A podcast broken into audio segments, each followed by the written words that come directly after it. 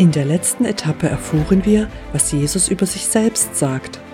Jetzt bestätigt ein Zeitzeuge diese Selbstoffenbarung und macht den Weg frei. Schön, dass Sie mitkommen zu dieser Etappe meiner Erkundungstour durch fortlaufende Bibeltexte im Johannesevangelium. Ich bin Tamara Schüppel und begleite Sie gern.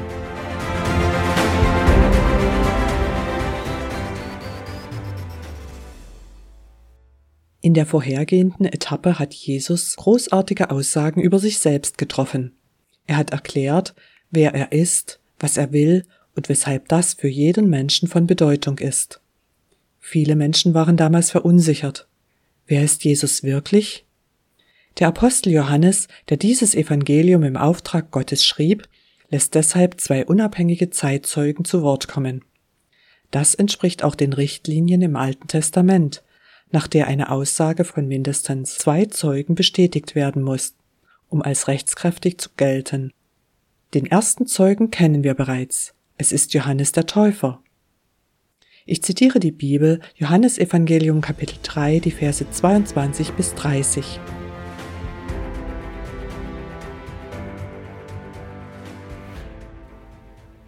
Danach ging Jesus mit seinen Jüngern in das Gebiet von Judäa. Er blieb einige Zeit dort um Menschen zu taufen. Aber auch Johannes taufte damals noch, und zwar in Änon, nicht weit von Salem, weil es dort reichlich Wasser gab. Ständig kamen Menschen zu ihm, um sich taufen zu lassen, denn Johannes war damals noch nicht im Gefängnis. Da kam es zwischen einigen Jüngern des Johannes und einem Juden zum Streit über die Reinigungsvorschriften. Deshalb gingen sie zu Johannes. Rabbi, sagten sie, der Mann, der auf der anderen Jordanseite zu dir gekommen ist und auf den du hingewiesen hast, der tauft jetzt auch, und alle gehen zu ihm. Johannes entgegnete, Kein Mensch kann sich auch nur das geringste nehmen, wenn es ihm nicht vom Himmel gegeben ist. Ihr könnt selbst bezeugen, dass ich sagte, ich bin nicht der Messias, ich bin ihm nur vorausgeschickt worden. Wer die Braut bekommt, ist der Bräutigam. Der Freund des Bräutigams steht dabei und freut sich von Herzen, wenn er dessen Stimme hört. Das ist die Freude, die mich jetzt erfüllt. Er muss immer größer werden, ich dagegen immer geringer. Zitat Ende.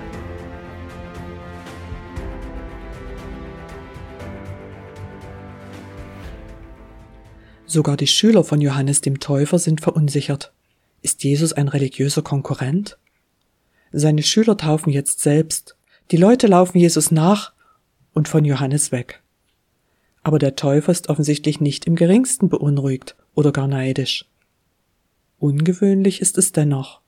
Da freut sich jemand von Herzen, weil die Leute von ihm weglaufen? Der Täufer hat verstanden, wer Jesus ist. Auf die Frage seiner Schüler weist er nochmals klar darauf hin, wer der Messias ist. Jesus ist das. Er ist der im Alten Testament immer wieder angekündigte Retter. Johannes der Täufer tritt hier als Zeuge auf und bestätigt klar die Selbstoffenbarung von Jesus. Und Johannes ist sich seiner eigenen Rolle bewusst. Er ist und bleibt der Wegbereiter dieses menschgewordenen Gottessohnes.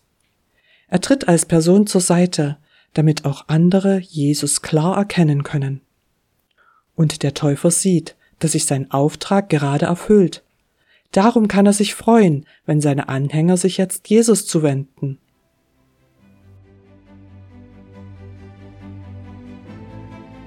Es geht um Jesus. Der Täufer wollte mit seiner Person nicht im Wege stehen, deshalb nahm er sich zurück. Stehen wir als Jesus-Nachfolger der Gegenwart womöglich im Weg herum und verdecken mit unserer scheinbaren Größe Jesus, den Herrn?